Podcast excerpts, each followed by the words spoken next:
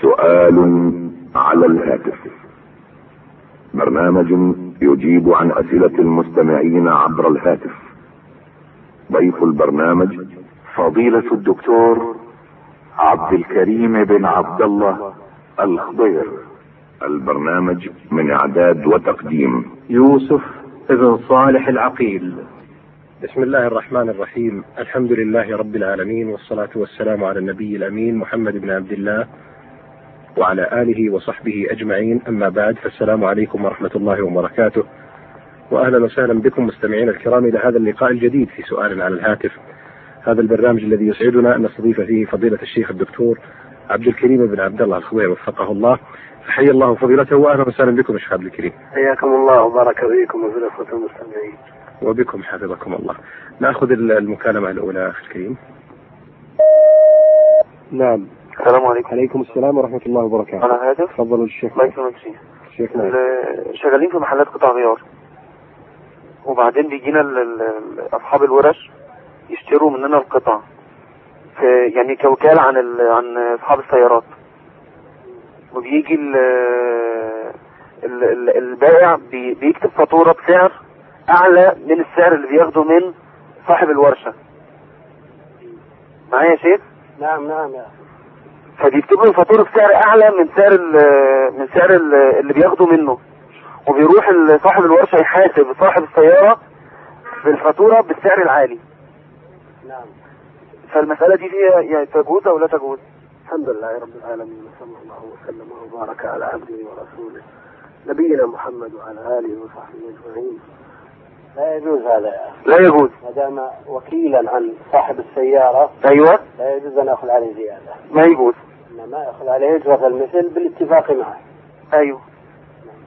طيب ده طبعا بيخلي ال- البائع بيزود السعر عشان عارف ان اللي صاحب السياره ما بيزود ما ما بيسال لا، هذا تواطؤ على هذا الامر المحرم ما يجوز لا يجوز يا أخي. طيب يجوز تاجير محل ب- ببضاعه بضاعه معلومه بضاعه معلومه بضاعة تتغير. يعني تباع ولا لا يعني المحل مثلا فيه قطع قطع غيار إيه. بتت بت بتتمن هذه القطعة إيه. ويقول مثلا انا بأجر لك المحل فيه آه، بخمسين الف بضاعة مثلا مم. و- وبيدفع له ايجار طبعا لو بيأجر المحل لحاله بي- بيبقى بسعر لو بيأجر المحل ببضاعة بيبقى سعر اعلى مم. المستهلك لا يؤجر يا اخي المستهلك لا يؤجر انما يباع بيع لا ما يبيعه يباع بيقول بيع. بعد لا مدة يؤجر. الايجار بسنة او سنتين زي ما بيتفقوا ب- بتسلمني المحل وفيه بضاعة بنفس أجر المبلغ ويجد غيرها نعم سنة سنة مثلا بعد سنة يجد البضائع نفسها ولا يجد غيرها لا يجد غيرها المهم أيوة يا أخي ما هو بأجار هذا ما هو بإيجار بأجار. المستهلك لا يؤجر ما يجوز ال- ال- الإيجار على المنفعة لا على العين ايوه إيه؟ أنا يعني بالطريقة هذه لا تجوز هذا. إنما يبيع البضائع عليه بيع ايوه ثم بعد ذلك يؤجر عليها المحل الله المستعان السلام عليكم السلام ورحمة الله وعليكم السلام ورحمة الله وبركاته ناخذ اتصالا آخر نعم السلام عليكم عليكم السلام ورحمة الله فضيلة الشيخ هذه سائلة تقول إذا جلس الرجل في هناك حديث يقول إذا جلس الرجل في مصلاه بعد في مصلاه بعد صلاة الفجر فصلى حتى إذا تطلع الشمس آه، صلى ركعتين آه، الحديث تقول هل المقصود بهذا صلاة الضحى أم صلاة الشروق وهل هناك فرق بينهما هل إذا صلى الشروق آه، وأراد أن يصلي الضحى فهذا لا بأس أم تكفي إحداهما عن الأخرى الحديث من من صلى الصبح بجماعة ثم جلس في المصلى يذكر الله جل وعلا إلى أن تطلع الشمس كان- ثم صلى ركعتين كان له كأجر حجة تامة سابقة هذا الحديث فيه كلام لأهل العلم مضاعف عند أهل العلم لكن من جلس يذكر الله جل وعلا في المصلى حتى تطلع الشمس فقد اقتدى بالنبي عليه الصلاة والسلام وقد كان يفعل ذلك ثبت عن النبي عليه الصلاة والسلام أنه ثم إذا صلى ركعتين نعم ينويهما عن صلاة الضحى وتكفيه عن صلاة الضحى وإن خرج من غير صلاة خرج من المسجد من غير صلاة صلى ركعتين أو لم يصلي بناء على ضعف هذا الحديث ثم إذا ارتفع النهار ورمضت الفصال آه، صلى ركعتين الضحى فإنها صلاة الأوابين تكون أفضل نعم فإن صلى ركعتين بعد ارتفاع الشمس تحصيلا لهذا الأجر إن ثبت فهو أفضل لا سيما أن الجمهور يعملون بمثل هذا في فضائل الأعمال وهذا منها على أن من أهل العلم من أثبت الحديث وصححه لكن ال- كأن المرجح ضعفه نعم أثابكم الله فضيلة الشيخ سؤالك الثاني يا أختي فضيلة الشيخ هذه الأخت تقول إن بعض النساء يتناقلن فتوى من شيخ غير معروف بجواز أن تمس الحائض أكرمكم الله المصحف وتحرص على أن تختم القرآن خاصة في رمضان تقول رأيكم في مثل هذه الفتوى وما الواجب تجاهها الله يبارك فيكم حائض عليه حدث أكبر والمحدث سواء كان حدثه أصغر أو أكبر لا يجوز له أن يمس المصحف. لا يمس المصحف إلا طاهر لا يمس المصحف إلا طاهر نعم لا يمسه إلا المصحفون المقصود أنه لا يجوز لها أن تمس المصحف نعم قراءتها عن ظهر قلب هو محل الخلاف بين أهل العلم فمنهم من أجازه لحاجة والأصل المنع كالجنوب نعم. من أجازه للحاجة آه، التعلم والتعليم خشية النسيان ومنهم من قال لا يجوز كالجنوب حتى تطهر نعم. آه، هي ذكرت الحقيقة في سؤالها آه، آه، أن صاحب الفتوى استشهد بقول الرسول صلى الله عليه وسلم لعائشة إن حيضتك ليست في يدك فما ليست بيدها إذا منع هذا الأمر القهري الذي ليس بيدها يرجى لها أن يكتب لها الأجر ولو لم تفعل وكما أن لا تصوم ولا تصلي والحيض ليست بيدها نعم فكذلك لا تقرأ ولا تمسون نعم أثابكم الله خير الشيخ في سؤال آخر أختي شكرا حفظك الله فضيلة الشيخ على من يقع الوزر في استخدام عاملات يلبسن ملابس ضيقة وشبه عارية ويستخدمن كامل الزينة هل يقع الإثم على المستخدم أم على المشرفة عليهن على كل حال إذا كان المستخدم عرف عن عنه أنه يرتكب محرم يرتكب محرم سواء كان من الذكور أو من الإناث نعم يأثم كل من علم به ويأثم الجميع إذا علموا بذلك وتواطؤوا عليه المستقدم والمكتب الواسطة والوسيط الذي في بلده كل من علم بهذا المحرم لا يجوز له أن يستقدمه نعم فإذا علموا وتواطؤوا على ذلك أثموا جميعا نعم أثابكم الله فضيلة الشيخ نأخذ هذا الاتصال نعم عليكم. السلام ورحمة الله سؤال على الهاتف تفضل الشيخ معك كيف حالك اللي سبق انا كنت بشتغل هنا ومعايا فلوس محوشها انا وزوجتي وكده وحاطينهم مع بعض في حساب واحد ف- فزوجتي بتقول لي دلوقتي لان انا دلوقتي أنا هرجع رجع راجع مصر يعني مش مش عندنا شغل يعني مالناش شغل فبتقول لي انا ممكن اطلع لك الزكاه بتاع فلوسي ليك انت فقلت لها احنا فلوسنا مع بعض قالت لي اسال واحد شيخ ويفيدنا في الموضوع ده فهل اديها فلوسها و- ويجوز ان هي تطلع لي الزكاه ولا لا؟ الآن فلوس فلوسكم جميعا نعم مختلطة فلوسكم الفلوس مختلطه نعم طيب وأن تعرف نصيبك وتعرف نصيبها هي اي نعم كل عليه زكاته ها؟ كل عليه زكاة ماله اي ماشي وكل- انا اقصد هي بتقول لي انا بتقول لي انا سمعت من الشيخ قبل كده ان انا ممكن اطلع زكاه مالي لزوجي هل يجوز ده ولا لا؟ الزوج فقير محتاج انا انا ما عندي شغل وما عندي غير هم ال 50000 اللي انا هاكل واشرب منهم دول لان الشغل ما لناش شغل احنا خمسين ألف تكفيك امم لا تأخذ معها الزكاة حتى إذا فرغت انتهت امم خذ الزكاة ها؟ ما دام عندك خمسين ألف لا تحل لك الزكاة نعم بارك الله فيك شكرا حياك الله يا أخي الكريم أهلا وسهلا نأخذ اتصال آخر نعم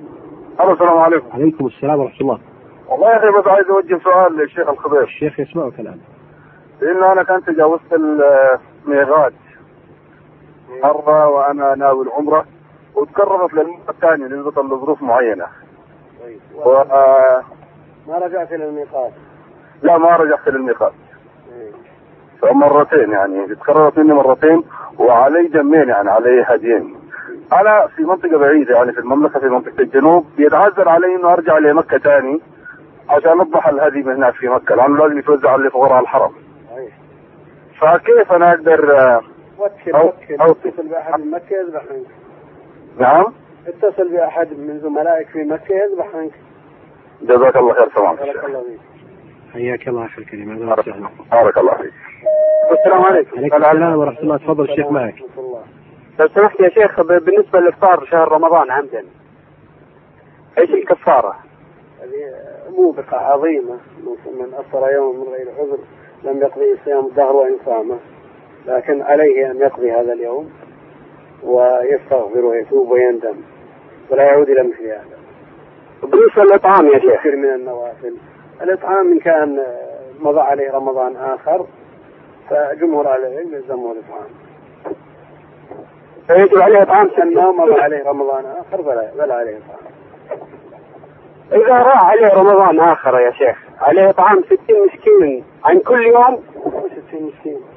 مسكين واحد عن كل يوم الا اذا كان الافطار بجماع الافطار باكل وشرب ولا وش؟ اكل وشرب يا شيخ عن عمد يعني ما في جماع من قبل 15 سنه يعني فات عليه وقت واجد على كل حال عليك صيام عدد هذه الايام واطعام مسكين واحد عن كل يوم بارك الله فيك يا شيخ نعم. حياك الله يا اخي الكريم اهلا وسهلا ناخذ اتصال اخر نعم السلام عليكم عليكم السلام ورحمه الله سؤال هاتف تفضلي سؤالك فضيلة الشيخ هذه سائلة تسأل تقول في المدرسة كان كان بعض الطالبات يصلين وتصلي بهن إحداهن آه، صلت لكنها في الركعة الأخيرة نسيت السجدة الإمام فلما آه، سلمنا آه، سجدت البعض أو آه، بعض الطالبات سجدت للسهو أخبرت هذه الإمام بأنها قد نسيت آه، الر- السجدة وأن عليها أن تعيد السجدة وما بعدها وبالفعل أعادت السجدة وما بعدها ثم آه، سلمت فسجدت للسهو فهل هذا يكفي؟ اذا تركت السجده التي هي ركن من اركان الصلاه ثم سلم الامام وقد نسي هذه السجده عليه ان ياتي بها ولو بعد السلام ياتي بهذه السجده نعم ثم يتشهد صلي على النبي عليه الصلاه والسلام اللهم صل وسلم. ثم بعد ذلك يسلم ثم يسلم السهو ثم يسلم نعم لا بد من الاتيان بها نعم لانها ركن من اركان الصلاه فإذا على هذا فعلهن صحيح ما دام سجدت بعد السلام نعم. سجدت هذه السجده ثم على أكملت ان نبهت نعم أتت بهذه السجدة ثم تشهدت نعم ثم سلمت ثم سجدت سو فعل صحيح الحمد لله أحسن الله إليكم وظيفة الشيخ ناخذ اتصال آخر نعم السلام عليكم عليكم السلام ورحمة الله فضيلة الشيخ هذه سادة تقول أن آه، إحدى جاراتها مصابة بالوسواس وأنها تقع أحيانا صريعة وتسمع صراخ وشيء من هذا القبيل فتخاف ففي مثل هذه الحالة ماذا تفعل هذه الجارة؟ على كل حال هي ليس عليه خطر من هذه الجارة لكن عليهم أن يبذلوا السبب في إطفاء هذه المرأة المصروعة صاحبة المس نعم إما بأنفسهم إن استطاعوا بأن يرقوها أو يبحثوا لها عن من يرقيها نعم أما بالنسبة لهم إن كان المسألة مجرد خوف أو فزع سينتقلون إلى مكان بحيث لا يستمعون فيه نعم نعم. تابكم الله ايضا يكثرون من الاستعاذه من الشيطان والذكر وقراءه ايه الكرسي وبعد يستوي الشيخ الأمور التي تبعد الملائكة عن البيوت آه، ما في شك ان ان الاذكار آه، حل حل- حصن الشيطان واعوانه نعم وايضا وجود ال- الاف اللهو وجود الصور وجود ال- الاشياء التي التي يالفها الشياطين هذه لا بد من ابعادها لا بد من بذل الاسباب وانتفاع الموانع نعم تابكم الله فضيلة الشيخ آه، شكرا لك حفظك الله نعم السلام عليكم عليكم السلام ورحمة الله فضيلة الشيخ هذه سائلة تقول إنها تسمع الأذان أحيانا في محطات إذاعية مثلا هي في مكة تسمع أذان الرياض أذان الكويت مثلا بعض البلدان التي يسبقها أو البلدان التي ت- تعقبها في مثل هذه الحالة هل لها أن تردد مع المؤذن وإن شاء الله تكسب الأجر في هذا؟ على كل حال اذا كان الاذان على الهواء نعم مباشره ما هو تسجيل نعم إذا كان على الهواء يصدق أنها سمعت المؤذن يصدق عليها أنها سمعت المؤذن فإذا قالت مثل ما يقول آه، لها الأجر والثواب المرتب على ذلك نعم فإذا كان على الهواء أما إذا كان مسجل فلا لو كان مسجل شيخ في الوقت نفسه ولو كان نعم هي ما سمعت المؤذن نعم فضيلة الشيخ سؤال الوقت الثاني عن سورة الكهف قراءتها في يوم الجمعة تقول متى يبدأ قراءتها فضيلة قراءتها ثم إنها في بعض الأحيان تكون غير طاهرة يعني لا يحق لها قراءة القرآن الكريم فهل يعني ماذا تفعل في مثل هذه الحالة؟ هي تسأل حفظكم الله حرصا. سورة الكهف قراءتها في يوم الجمعة في يوم نعم. الجمعة هذا حسن لغيره يترتب عليه الثواب إن شاء الله تعالى واليوم يراد به من صلاة الفجر إلى غروب الشمس من صلاة الفجر أو من طلوع الفجر إلى غروب الشمس أما الليل فلا جاء في الليل لكنه ضعيف ليلة الجمعة إذا غربت الشمس من يوم الجمعة انتهى وقتها وتقرأ أيضا من طلوع الفجر وهذا بداية اليوم إلى غروب الشمس أما في الليل فلا لأن ما ورد فيه ضعيف وأما الحائض فلا تقرأ سورة الكهف ولا تقرأ شيء من القرآن وقد أفتاها بعض أهل العلم أن تقرأ للحاجة الحاجة إذا خشيت أن تنسى أو امتحان أو ما أشبه ذلك أفتوها وإلا فالأصل أن الحائض كالجنوب لا يقرأان شيء من القرآن نعم. حفظكم الله فضيلة الشيخ. حفظك الله أختي. ناخذ اتصال آخر. الو نعم. السلام عليكم عليكم السلام ورحمة الله. آه، فضيلة الشيخ هذه سائلة تقول هناك امرأة بلغت سن الرشد ولم تصم عدة رمضانات كانت جاهلة بهذا الحكم آه، الآن التفتت إلى هذا الأمر فهل إذا قضت تلك الرمضانات آه، هل يلزمها مع الصوم شيء أم آه، يكفي الصوم في ذلك تركت الصيام جهلا نعم متجه أنه لا يلزمها غير القضاء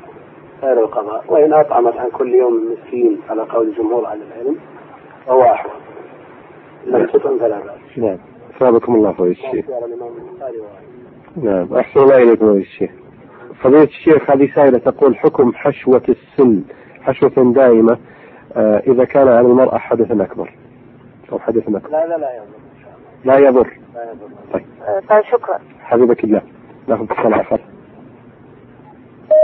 نعم ألو، السلام عليكم عليكم السلام ورحمة الله فضيلة الشيخ هذه سائلة تقول هناك داء دعاء أدعو به ونصحني البعض بعدم المحافظة عليه لأن في آه، غيره غنية تقول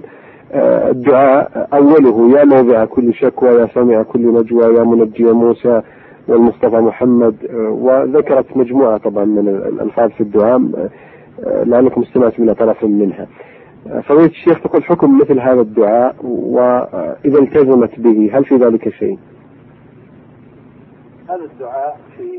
كثير من ألفاظه لا بأس به نعم كثير من ألفاظه لا بأس بها لكن كونه موضع إلا كون الله جل وعلا موضع كل بلاء كل شكوى أو كل بلاء هذا ما يسلم من انتقاد يجتنب على أن ما ورد في الكتاب وصحيح السنة من الأدعية في الجوامع ما يغني عن مثلها نعم نعم الاكتفاء بما ورد وصح عن النبي عليه الصلاة والسلام وجاء في الكتاب البديل يا شيخ مثل مثل هذا من حيث يعني آه، مما هو سابته لو رجعت الى كتاب الادعيه من صحيح البخاري وكتاب الذكر والدعاء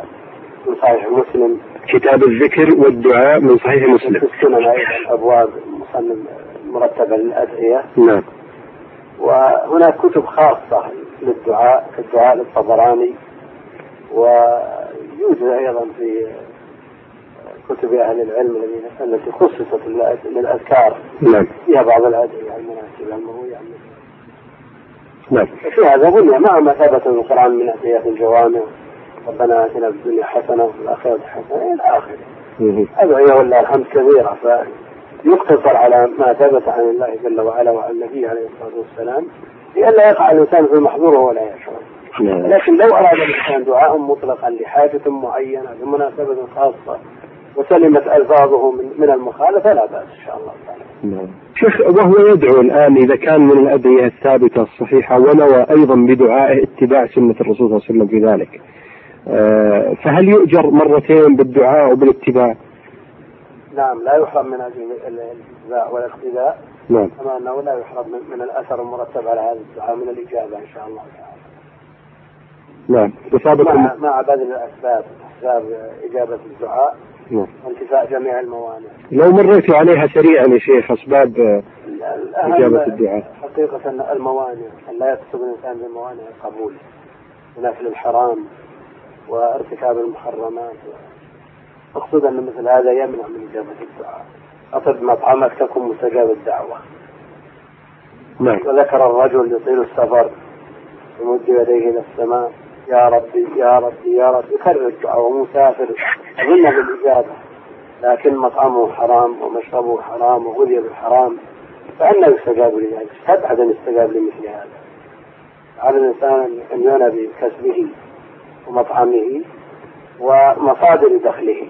بعض الناس يقول أنا لا آكل حرام أنا عندي وظيفة موظف ولا آكل حرام ومع ذلك لا يؤدي حق الوظيفة هذا الجزء الذي لا يؤديه من الوظيفة مقابله حرام نعم هناك معاملات يزاولها الناس فيها كثير من الشبهات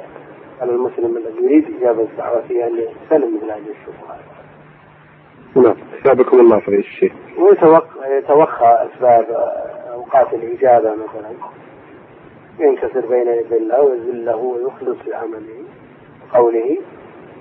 وإذا حصل هذا وانتفى المانع استجاب إن شاء الله تعالى احيانا يا شيخ آه، يدعو على أن الإجابة قد لا تكون آه، فورية وحالية وآنية أو ولا قد لا تكون في الذي آه، طلبه لأنه إما أن يجاب له وإما أن يدفع عنه من الشر بقدره وإما أن يدخر له في القيامة الله وهذا أعظم اذا معنى هذا ان الدعاء آه، يعني ليس بالضروره ان يظهر اثره امام الانسان بما طلب ودعا على كل حال هو سبب من الأسباب نعم هو سبب من الأسباب وسبب له أثر بإذن الله تعالى نعم اثابكم الله فضيلة الشيخ ونفع بما قلتم آه، بهذه الإجابة مستمعينا الكرام نصل إلى ختام هذه الحلقة نتقدم في ختامها بالشكر الجزيل لفضيلة الشيخ الدكتور عبد الكريم بن عبد الله الخضير الذي أجاب على استفساراتكم الهاتفية مستمعينا الكرام نلقاكم بإذن الله تعالى وأنتم بخير والسلام عليكم ورحمة الله وبركاته